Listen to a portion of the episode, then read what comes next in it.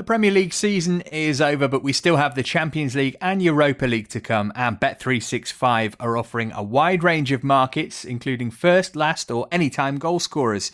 With over 45 million members, it's the world's favourite online betting company. With the Bet365 Bet Builder, you can combine match results, players to score, number of goals, and more to create your own personalised bet.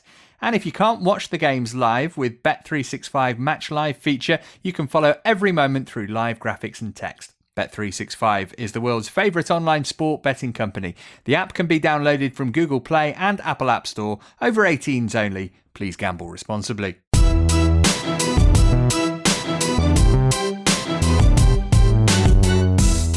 Hello and welcome to Straight Outta Cobham, the Chelsea FC podcast from The Athletic.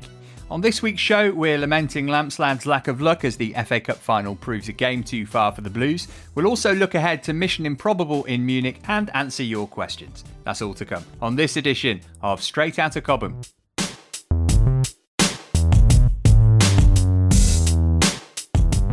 Hello there, listener. Over the disappointment of Saturday yet? Remember, top four very much the real quiz for Chelsea this season. Uh, it's Matt Davies Adams talking at you, by the way. With Liam Toomey peddling around France, we're down to two Chelsea experts alongside me today. Hello, Simon Johnson. Hello. And back from his own staycation, it's Dominic Fifield. Hi, Dom. Hey, how you doing? Very good. Uh, now, before we get to the FA Cup final, to celebrate our one year anniversary week here at the Athletic UK, our writers have been unlocking their favourite articles for you to read for free. Uh, many of you will know that I'm a Nottingham Forest supporter. I therefore turned to the Athletic to read Paul Taylor's scoop that stylish Sabri Lamouchi would be staying on next season. I also love Paul and Danny Taylor's joint piece on the day Brian Clough stopped a man jumping off Trent Bridge. Uh, Dom, what's been your favourite piece to work on these past 12 months? Probably the, the piece on Brentford B, the sort of innovative reserve team system they have at, at Brentford, who who could be this week. Um, the time of recording, they they're, preparing for the uh, playoff final, so they could be a Premier League club in the in the days to come. Um, but yeah, really interesting. It took me to France. It took me to a friendly in in Bordeaux, um, which I think maybe vaguely where Liam is currently pedaling somewhere. Um, and yeah, it was it was it's just a really fascinating approach they have to to recruitment in general, um, and uh, and and their and their B team system with no youth academy at that club. They they bring in rejects from other clubs effectively, uh, including the likes of Chelsea, uh, and nurture them and, and make them into professional players. So it was a fascinating piece to, to, to research and write. Yeah, that's well worth a read. Cole Silva, one of those players that um, Dom references there, and yeah, might be another West London derby to look forward to next season. Um, how about you, Simon? What stood out for you over the last year?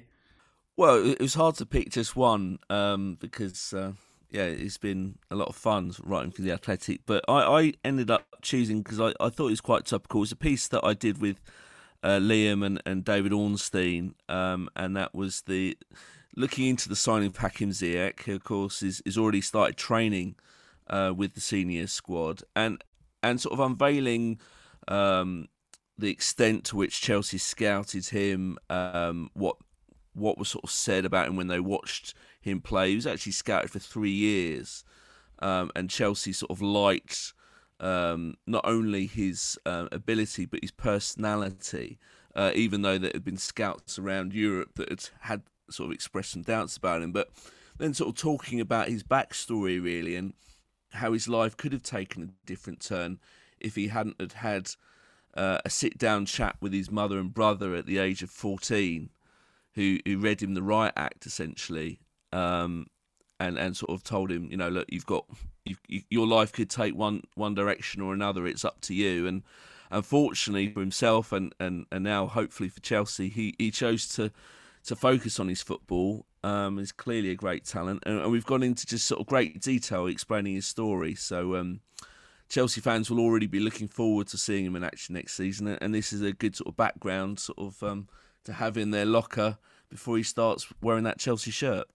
Yeah, really worth reading that piece. I found it very useful in terms of um, my background research on Ziyech, and it's that kind of level of detail that the Athletic have been specialising in this past year. Uh, if that's whetted your appetite, we've also got a 30-day free trial for anyone not yet subscribed. Just head over to theathletic.com slash Chelsea pod to get started.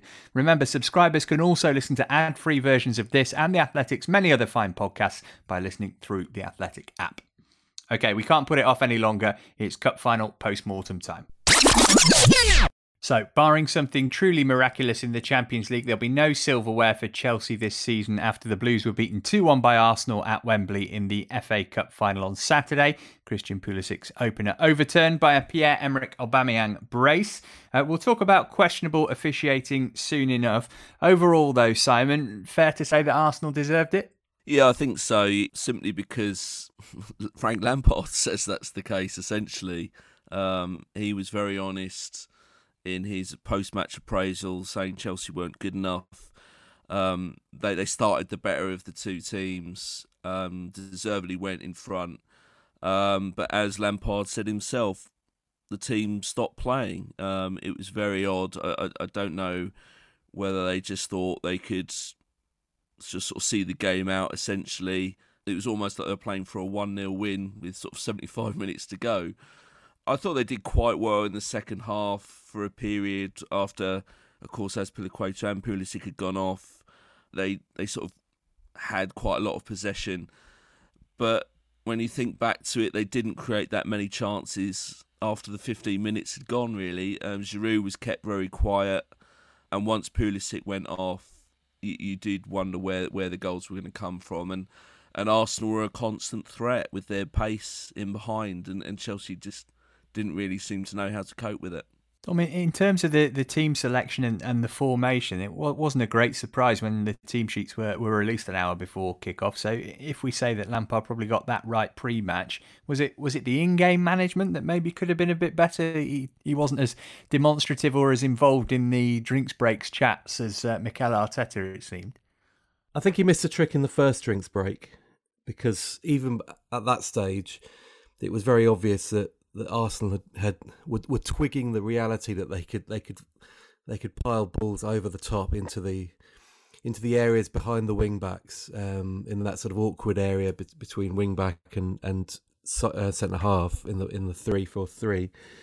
Um, and we're exploiting that with the pace, and that's indeed where Arsenal's equaliser stemmed from, because uh, uh, Azpilicueta just couldn't couldn't keep up with Aubameyang on the charge and, it, it, it seemed as if even at that point he he he might have asked them to drop back a bit and and and just try and and they rest some control back, a bit of solidity in there. Um, he was always going to play with a three. I mean, partly born of matching what he anticipated Arsenal were going to play, but also because Chelsea had been playing with a three successfully, relatively, in the in the previous few weeks. So uh, ripping that up ahead of the cup final probably wasn't wouldn't have been the greatest idea. But but I think there was definitely scope within that game when it became clear that what Arsenal's primary tactic was and how they were hurting Chelsea most of all that they could have swapped back somehow into a four. Um, Chelsea are familiar with playing both systems. It's, it wouldn't have it wouldn't have been a massive massive wrench for them uh, to try something different and, and, and to, to try and try and gain some solidity because we all know that that defense is vulnerable, and at times in that in the cup final, Arsenal just exposed it far far too easily, and I think that that is a criticism of of the management's ability to, to react. You know, it's limited, I suppose, really what they can do because they, they do need more personnel and different personnel at the back there ultimately. But they, they I think they could have been a bit more innovative during the game to a, adapt to what Arsenal were doing against them. Yeah, and, on a related note, Simon, we've had a tweet from It's Joel, not Joel. He says, One thing I've noticed is that Chelsea seem to get outdone this season when we play a formation for too long. Complacency creeps in, we don't move the ball fast enough, and end up being forced into mistakes. We seem almost incapable of adapting to games. Do you think that's fair? The thing is, is when a system's working quite well, um, you can understand why any coach, not just Frank Lampard, would want to stick with it. Um, and apart from the Liverpool game, you'd have to say that, that three at the back has has, been the most effective uh, formation for Chelsea recently. Um, you could argue it's made them more predictable. I'm sure Arteta was was planning to face that system, and it seemed to me he particularly was targeting the Reece James Azpilicueta um, axis, as it were, on the on the right flank. in fact, I, I, sort of tweeted about three minutes before the the, the penalty um, that that was something I'd noticed that most of the balls were played in between those two, and even the um, the average position map which Opta provides after the game, it showed that Alonso and, and Reece James, their average position was was the halfway line. So you can imagine, and, and Arsenal certainly spotted that that there was all this space um, for them to exploit, but. I, I didn't have a particular problem with Chelsea starting with that formation. I, I think it was more attitude that really let them down? What, why did they go from taking the game to Arsenal to, as Lampard himself said, sort of pass the ball sort of five yards to each other? Um, as he said it, why did they stall? Why did they get too comfortable, get too complacent? I think that was more of an issue than formation itself, even though it was exposed by the way Arsenal played. He even spoke about that that he told his players that Arsenal would be playing direct um, but they just seemed incapable of responding to it themselves on the pitch. And I just think the game in itself, and perhaps the FA Cup run in itself, was indicative of Chelsea's season. You know, they they blow hot and cold. This is what they are. They're they're not the finished product, and and that's what the transfer window will certainly be used to try and bring in more players on top of the two they've already bought to to to make them a lot stronger because the way they are, they they are going to be like this. They are going to have good moments and bad moments, and and lose big games and win big games. Yeah, you wonder if that complacency was maybe a, a, result of, of fatigue mentally as well as physically. We certainly saw the, the physical side of that illustrated in the injuries to, to Azpilicueta and Pulisic. And both of those, Dom, actually had, had a really significant effect on the game because the Azpilicueta one meant that Chelsea had to rejig the defence and, and Pulisic was Chelsea's best player before he went off. Yeah, certainly the Pulisic injury. That's a massive, massive blow uh, for Chelsea because we're, we're still waiting. You know how how severe it is. I mean, with these hamstring injuries picked up now, and given the the lack of effectively a pre-season ahead of the start of the new campaign in, in September, whenever Chelsea's campaign actually does start, uh, there's got to be a good chance that Pulisic will be absent um, at the start of next season now. On Azpilicueta, it almost felt a bit of a mercy him going off just because of the torrid time he was to which he was being subjected um, in within the game. But but when you do take him out of the side, you are you're losing a a leader, you're losing a an inspiration for that team. So it was disruptive in that respect. Um, and you know, if if had Chelsea resorted to a four, then I think Lampard would have been perfectly happy for him to have you know operated in either of the fullback positions. To be honest um, and would have been more would have been happier with him operating in other positions than than say Marcos Alonso on the on, on the left, who who's better suited to to wing back rather than full back. I think. Just going just going briefly back to, to Joel's point. Part of this, there has been a constant chop and changing at the back and between a, a four and a three over the course of this season, and and invariably when when that move has happened, uh, Chelsea have done well. It's almost as if they've taken the opposition by surprise for for a while, and I, I don't know whether it's. I suppose teams adapt against them and they know what to expect, and there is a predictability there, as as as Simon suggests. When you know if, if they if they stick with one for three or four games, but I do think it always boils down to the actual quality of the of the individual involved. And if you haven't got um, top top quality either centre halves or fullbacks necessarily or wing backs at your disposal, then whichever system you employ will eventually be exploited by the better teams. Um, and, and Arsenal's front three, the, the rest of the team has its deficiencies, as we all know, but the front three is excellent. And and they did they did exploit it. They they, they made Chelsea look ragged at, at, times, particularly in that the second half of the first half on, on Saturday. So again, it boils down to the actual quality of the players at, at Lampard's disposal, and that's something he has to address this summer. Hi there, I'm David Ornstein, and I've launched a brand new show on YouTube, Ask Ornstein, where I answer questions from our athletic subscribers.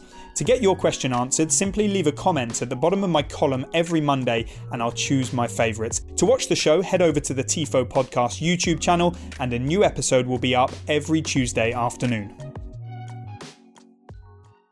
Uh, Frank Lampard keen not to place the finger of blame squarely at Anthony Taylor, but we ought to talk about some of the decision making from the man in the middle. Um, Simon, I think the the Kovacic second yellow obviously had a big impact on the game, and it's difficult to to make a case that the referee got that one right, isn't it? yeah, sorry for laughing. It was it was just it it it was it was a laughable decision, and it wasn't the only one. I think Mason Mount getting booked for being kicked, uh, which something I tweeted was uh, was another highlight. Um, he look, he didn't have the best of games, to put it mildly. Um, Azpilicueta, funny enough, the the the the website, the Fifth Stand app, actually carry quotes from Azpilicueta, um, referring to 50-50s going against Chelsea, referring to saying, well, similar kind of things happened in 2017 when Anthony Taylor refereed the last time these two teams met in the FA Cup final. Um, so there was clearly a, a, a, feeling of frustration among the players, um, and it, it can sort of have an impact on, on the flow of a game when, when you sort of feel like decisions are going against you. But I go back to what I said earlier. Lampard barely talked about it. Um, he didn't want to make it the reason for why Chelsea lost. Um, because as a team, you, you've got to overcome such things. It, it, it's these kind of uh, games aren't decided by officials. Um, they're decided by what you do as a team, and, and, and Chelsea just didn't do enough. But but now Anthony Taylor, um, he's refereed two cup finals now, and I, I think um, I'll be very surprised if he gets a third. He's done very well to get two under his belt. Yeah, they don't normally get two, do they? But it's um, the current circumstances in terms of uh, what they're doing bubble wise with the officials to to maintain games during the pandemic that meant he got a second run at the final. Um, as we kind of round off our FA Cup chat, then Dom, I wonder if this result does it add extra pressure to the start of next season, given that it's it's so close to the end of this one and this defeat will still be fresh in the memory, and Lampard hasn't got that FA Cup victory to, to fall back on if, if things don't go well at the start of um, 2021. Look, I guess every Chelsea manager is in that situation. If you if you go through a season without silverware, then there's a certain level of, of, of pressure applied from above. But I think there's a recognition at Chelsea that this is a this is a long term project, and actually quite a lot of the things that have happened this season, not least Champions League qualification, have been very promising and a fine first step on a on a road that you know that, that could take Chelsea back towards being title contenders again in in, in time. Um, but the very fact that they've invested heavily already in the market and they're going to invest more in the weeks to come uh, suggests that they, they are backing Lampard's vision and ideas. Um, and to be honest with you, as a as a neutral looking in from the outside, I mean, it's you have to agree with a lot of the things that he's doing. I mean, it's it is. I think you have you, you appreciate that there are elements of this squad that are still, um, or parts of this squad that where, where there are deficiencies uh, that they need to improve upon dramatically at the at the back. Most obviously, um, goalkeeping situation is a, is an ongoing issue as well. But but I think we can all say that the, style of football when it clicks is is attractive. It's it's good to watch. Uh, it's progressive. Uh, he's given a lot of young players a, a, chance, which is what we've been craving for so long at, at, Chelsea. So that's that's brilliant to see. There's a, there's a lot going right, and I don't think defeat in the FA Cup final should besmirch that in any way. I think I think this is a, a team moving in the direction, right direction, and, and a club moving in the right direction um, and an encouraging, very encouraging first season in, in charge for Frank Lampard. Yep, agree with that. And bonus points for use of the word besmirch. Um, that's not quite all she wrote for Chelsea in 2019 20. The Blues have at least and probably just one more game left. We'll look ahead to that next. Do you like beer? Do you like free beer? As a valued listener, we'd like to bestow upon you just that. Thanks to our good pals at beer52.com, you have the opportunity to sip eight delicious, painstakingly sourced craft beers from around the world. All you need to do is go to www.beer52.com forward slash Cobham and cover just the postage of £4.95. And as if that wasn't enough, as a listener to Straight Outta Cobham, you'll get two extra free beers. So that's 10 free beers. Beer 52 are beer pioneers. They traverse the globe to find the best and most interesting beer from the greatest small batch breweries planet Earth has to offer. No surprise then that they're the world's most popular craft beer discovery club. Each month, Beer 52 delivers a case with a different theme. Themes have included Germany, Korea, Belgium, South Africa, California, New Zealand, and many more, but they haven't forgotten their roots. As an independent UK company, Beer 52 are also passionate about the UK craft beer scene. The beauty of Beer 52 is that you can leave any time. The power is in your hands. As well as the best, most interesting beer money can buy, your case will include the award winning craft beer magazine Ferment, which explains the theme and individual beers you'll receive, and a beery snack is thrown in just to top it all off. Don't like dark beers? Choose the light plan. Easy. Just go to www.beer52.com forward slash Cobham to get your free case. And don't forget, right now, straight out of Cobham listeners get two extra free beers.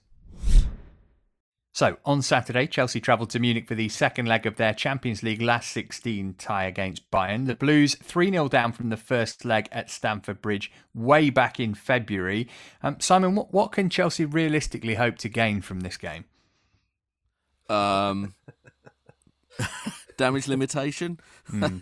um, I, I only say that simply because Lampard is going to really struggle to get a decent team out. There's not just the injury problems, of which there are a number, um, not just the ones sustained in the in the cup final itself, but of course you had Willian pulling out ahead of the game, Ruben Loftus Cheek, um, and of course Willian might be soon announcing his his future, and from what I'm led to believe, it, it, it won't be at Chelsea. So is he really going to want to be involved in this dead rubber, even if he's fit? Um, then you've got Marcos Alonso and Jorginho suspended. So it, it's it's a difficult one for for Lampard. Um, I know that he doesn't want to end the season with, with a humiliation, a, a, drubbing. So he, uh, it's not a case of just going out there and, and picking the kids, and he'll hope that Bayern Munich will be a little bit rusty because, of course, they haven't had a game for a, a proper competitive game for for a while. Um, it's perhaps a chance to have a look at players that have not had that many minutes to, to sort of make a point ahead of the next season. I'm looking at players like Tomori, who hasn't played a single minute, Callum Hudson Odoi, who of course could have moved to Bayern Munich uh, a year ago and, and has and has not really kicked on um, due to a combination of factors. But really, he, he will just want to make sure that Chelsea don't end what's been a positive season with a with a heavy defeat because that would leave a very sour taste going into what is a very brief close season. Do you agree with that, Dom?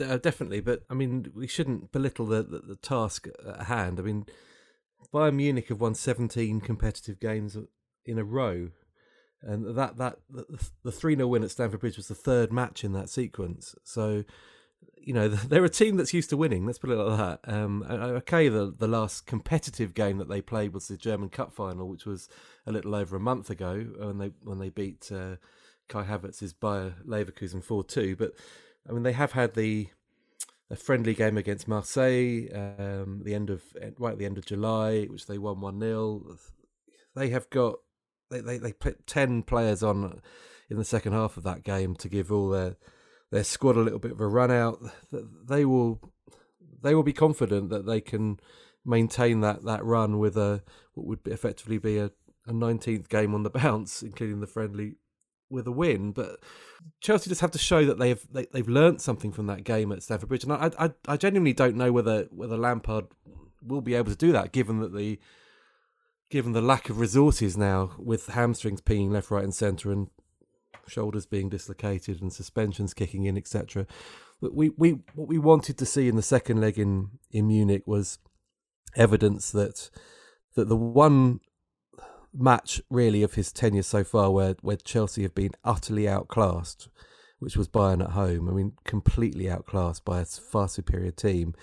We wanted to see evidence that that he'd learnt from that and that he was going to do things slightly differently for the second leg. Now, the injuries and the unique circumstances have probably denied him that opportunity. So we're going to have to wait for evidence of that until probably next season's Champions League. In reality, but yeah, blood those give give some of those kids a, a run out. I mean, Hudson Odoi and Tomori, you'd imagine, would be hugely hungry and, and, and desperate to show that they they have roles to play, particularly with Chelsea. You know, looking for players who will be playing in their positions next season, the more experienced players, so that they, they have to they have to stand up and, and show that they they merit a place in in this team's future. Yeah, it's going to be fascinating to see who does get picked. Uh, before we move on from the Champions League, Simon, I'm going to ask you a, virtually impossible question, but um, I'm going to make you answer it anyway. what what sort of expectations have we got for Chelsea in in next season's competition? Because uh, this season it was all about getting through the group stage, wasn't it? Is there, you know, is it going to be realistic to say, well, we're looking therefore to get to the quarterfinals next season if we assume they're going out in the last 16 this time around, or will it again just be about getting through the group stage and then then you just see what happens from there? I think inevitably expectations will, will be will be higher because if this squad can get to the last 16, then then naturally you, you're going to be looking at the addition of Ziyech and Werner um, as improving their chances of going beyond the last 16. Of course, a lot always depends on the luck of the draw uh, who you get in the first knockout stage, and also we, we don't know who Chelsea are going to be, um, what deals they'll be able to finalise in the, in the next few weeks to, to make the squad stronger. But I, I think not just the Champions League expectations on Lampard, the pressure on Lampard, which he has talked about himself, will be on on him to do better than this season, and that means finishing higher than fourth in the league, or certainly getting more points, a lot more points than than they acquired this season, and inevitably doing better in the Champions League. Um, so if if Lampard thought he had it tough this season, then um, yeah, it'll be under a lot more scrutiny next season when people won't be prepared to give him as much leeway um, for bad performances as, as perhaps they've done this season.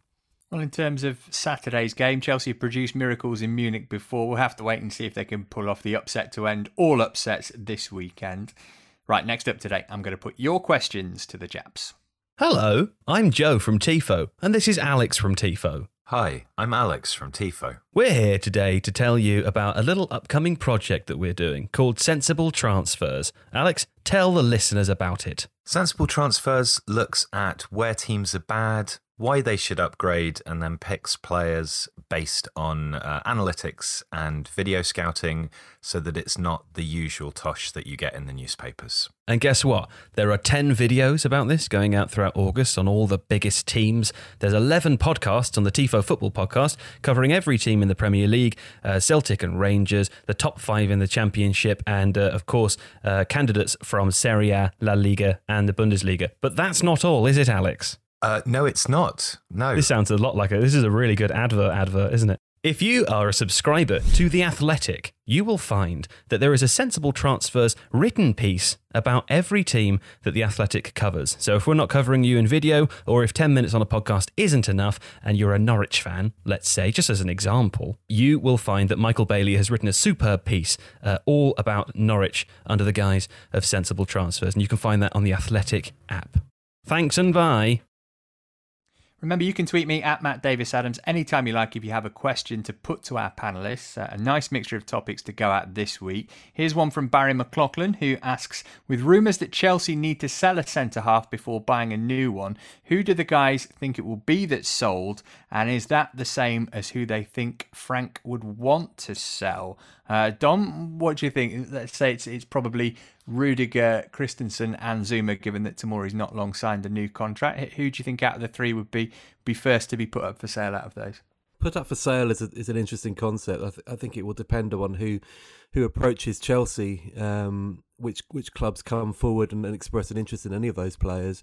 And the most obvious one would probably be Zouma. Um, there have been suggestions that that uh, that even rival London clubs might might be keen to do it, some kind of deal on him, but but we'll have to see whether that materializes into anything concrete at all. Um, the suggestion is that I mean they didn't move for Nathan Ake because they needed to shift somebody on first to to justify the investment that it would have taken to to to bring him back to the club. Um, and that is probably an accurate reflection of where Chelsea are. That they they are heavily they are heavily investing the money that they brought in through Eden Hazard, Alvaro Morata, etc., etc., and and in in the market way back when you know pre pre window embargoes, etc. But they've all, generally speaking, they've been a, a, club in recent years that that that have sold and have attempted at least to to balance the books or something approaching balancing the books anyway. So one in, one out, etc., was was was sort of deemed to be their policy for a while. So, but it's the problem is that at the prices that they ask, I'm not sure there's going to be there going to be that many takers for for these players. Um, I mean, Chelsea and, and Marina Granovskaya, they they they demand they, they, they negotiate pretty toughly. I mean, these aren't they don't sort of wilt and, and, and accept any old offer for their players. They, they, they, they push a hard a hard price on them, and, and I'm not sure how many clubs out there realistically would, would have the money to to invest say 30 million pounds in Kurt Zouma or 25 30 in Andreas Christensen and and and Rudiger likewise. It, it just seems slightly unlikely to me. So it, it may be that they have to to juggle things other ways and that that's going to be some there's going to be some creative accountancy somewhere along the line, I'd imagine. Simon, the second part of that that question, um, who would Frank want to sell? Do, do, you have any intel on on on that, and, and who of those three that I mentioned would, would likely be um, his preference to to move on? No, um, I'm not sure which one because um, they've all got their pluses and, and negatives. Um, I, I, just think it, it's not just in cent- at the centre back that the Lampard will be asked to move players on. There's quite a lot of um, yeah. I was only told a few days ago that there there is the need to move sort of six seven players out. But as as Dom said, it, it's this is a very difficult market to move players on. Um, you know, clubs have been hit financially.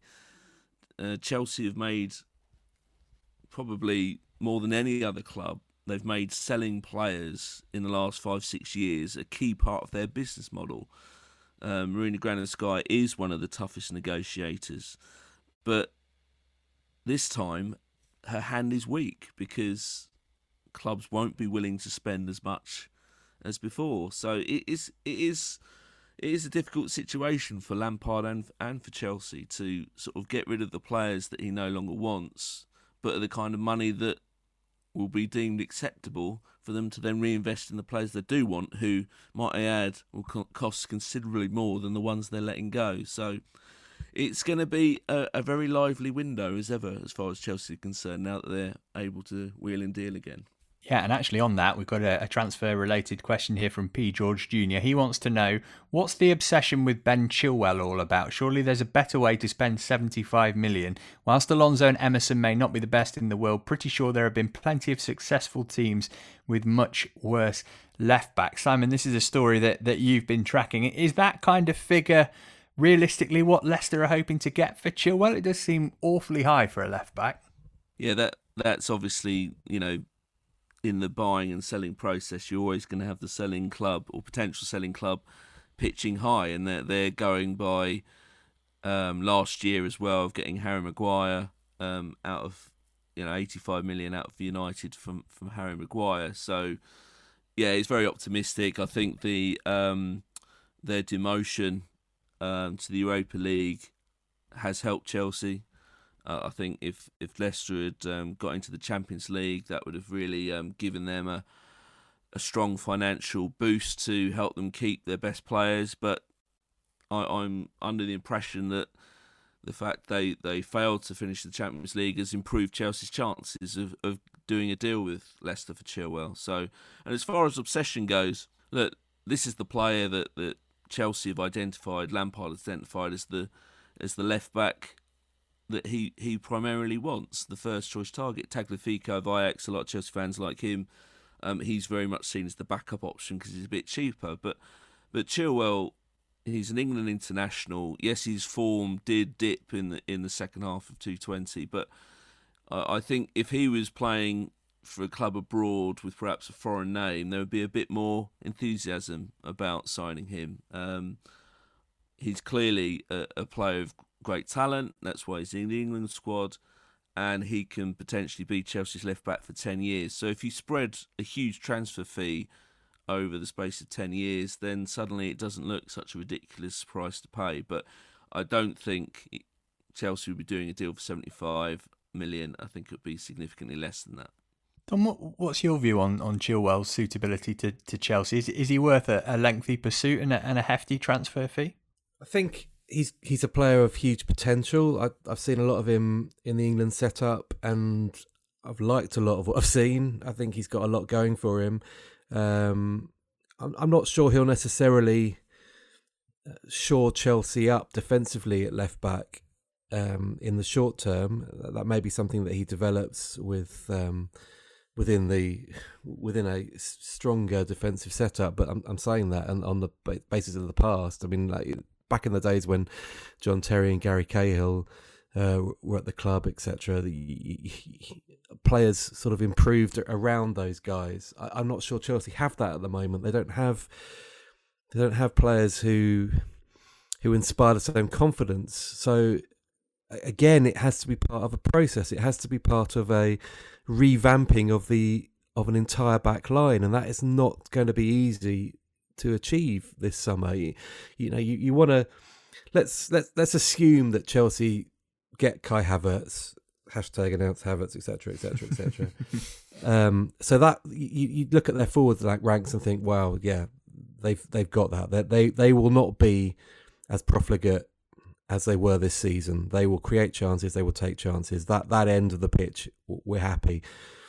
But realistically speaking, that probably limits their budget at the back at, at most to what 100 million possibly? And from that you, you want a left back you want a centre half at least probably probably two in an ideal world and you've got to find an answer to the goalkeeping problem. And you know that that that's a huge ask in a what Simon rightly says is a really really difficult market.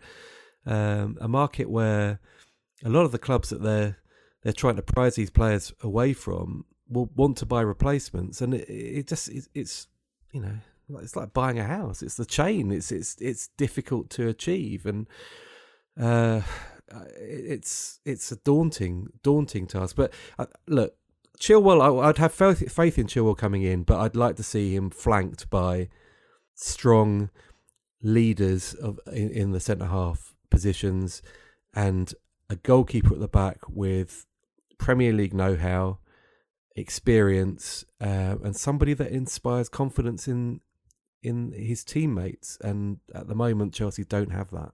Yeah, amen to that. Um, just finally on Chilwell, I guess it, it might be a benefit to, to him and Chelsea the fact that, that Ashley Cole's at Cobham regularly now as the coach of the, the under 15 teams to maybe lean on him for some advice. Um, final question here is a good one from Sam Shaw. He says, Has there been any talk about Ampadu? I haven't seen him that often, but I feel he would have been useful at times this season. We started the season with one unfit defensive minded midfielder in Kante, and he can fill in at the back. Is he far off Rice's level? What do you think, Simon? I hadn't really considered that, but, but a fit Ampadu probably would have got some football after the restart, wouldn't he, had he been at Chelsea? Yeah, he, he would have done if he was uh, if he was in the squad, I think Ampadu would be a very useful asset. Um, but I think we can't forget how little he's played this season.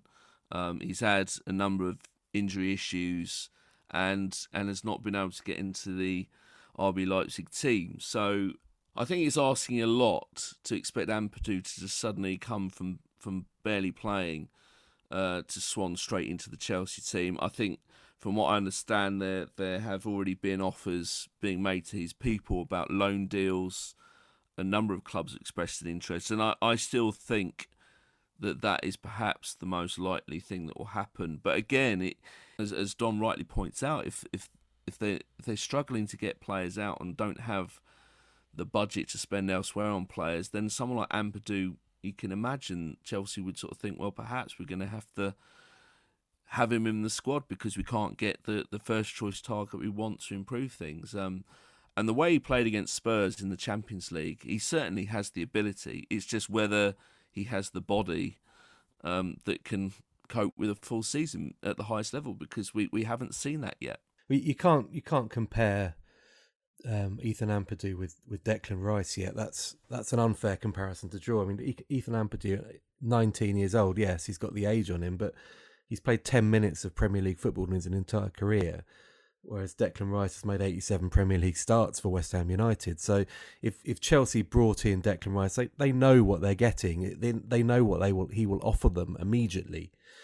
And there will be potential there as well to to develop that talent again. So there is. I don't think there is a comparison to be made there. But but Ampadu around the squad and and and playing more and, and maybe starting with cameos. I, there's a logic to that, definitely. Um, but look how much competition for places there is still at Chelsea. I mean, we we got all these fringe players. If they can't shift these fringe players on, then what are we are we thinking that players on 100 grand, 150 grand a week are just going to sit in the under 23s occasionally or not even have not even that these guys may may have to be around the squad next season still in which case it might be better for Ethan Ampadu who is a player whose long-term future is at Chelsea uh, goes out and, and gains minutes elsewhere with another loan spell It'd be interesting to see. Right, we're just about out of time for this week. Before we say goodbye, though, chaps, what can Athletic subscribers look forward to from you this week? Simon, you've got a piece up on what happens next for Chelsea. Tell us a bit more about that essentially it's after the cup final, which which I thought highlighted some familiar flaws, um, and I made the point that it in many ways it might help strengthen Lampard's argument with any conversations he has with the board about sort of backing him in, in certain areas of the pitch um, that we've kind of covered in the last uh, half an hour that, that need addressing, particularly at the back and and in goals. So um, so yeah, that's the piece I've sort of highlighting those those things that he needs to and Chelsea need to work on. Um, as for a piece that's upcoming, um, there's going to be a big read between uh, myself, Dom, and Liam where we're celebrating Willian's career uh, at Chelsea. Um, we suspect perhaps we've seen the last of him in a Chelsea shirt, but regardless, I think it, it it's a good time to to highlight a player that is contributed a lot in the last seven years that he's been at the club, and um, yeah, so we, we've we've certainly got quite a lot of uh, anecdotes and stories to tell about about Willian and his life at Chelsea Football Club.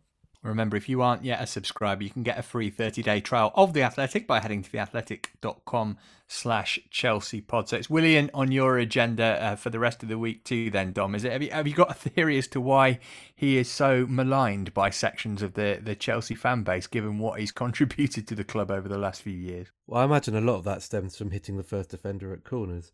um, you know, c'est la vie, that, that's, that does happen at most clubs. Um, I, I, interesting on Willian. I, as part of uh, part of helping with size piece, the I, would look back over everything I wrote uh, on Chelsea for in the, in the 13 years I spent covering the club at, at the Guardian, and uh, obviously eight years of that were with um, no, sorry, when did Willian join? 2013. So seven years of that were were with Willian in the in the team, and I've never written a piece specifically about him, and I, in some ways that actually I thought that sort of summed him up. It's it's he's he's a he's a an important cog in in the team, but he's always been overshadowed by others, and for you know largely by Eden Hazard during his his his time at Chelsea. But even in the early days, I mean, Oscar drew more attention than Willian did.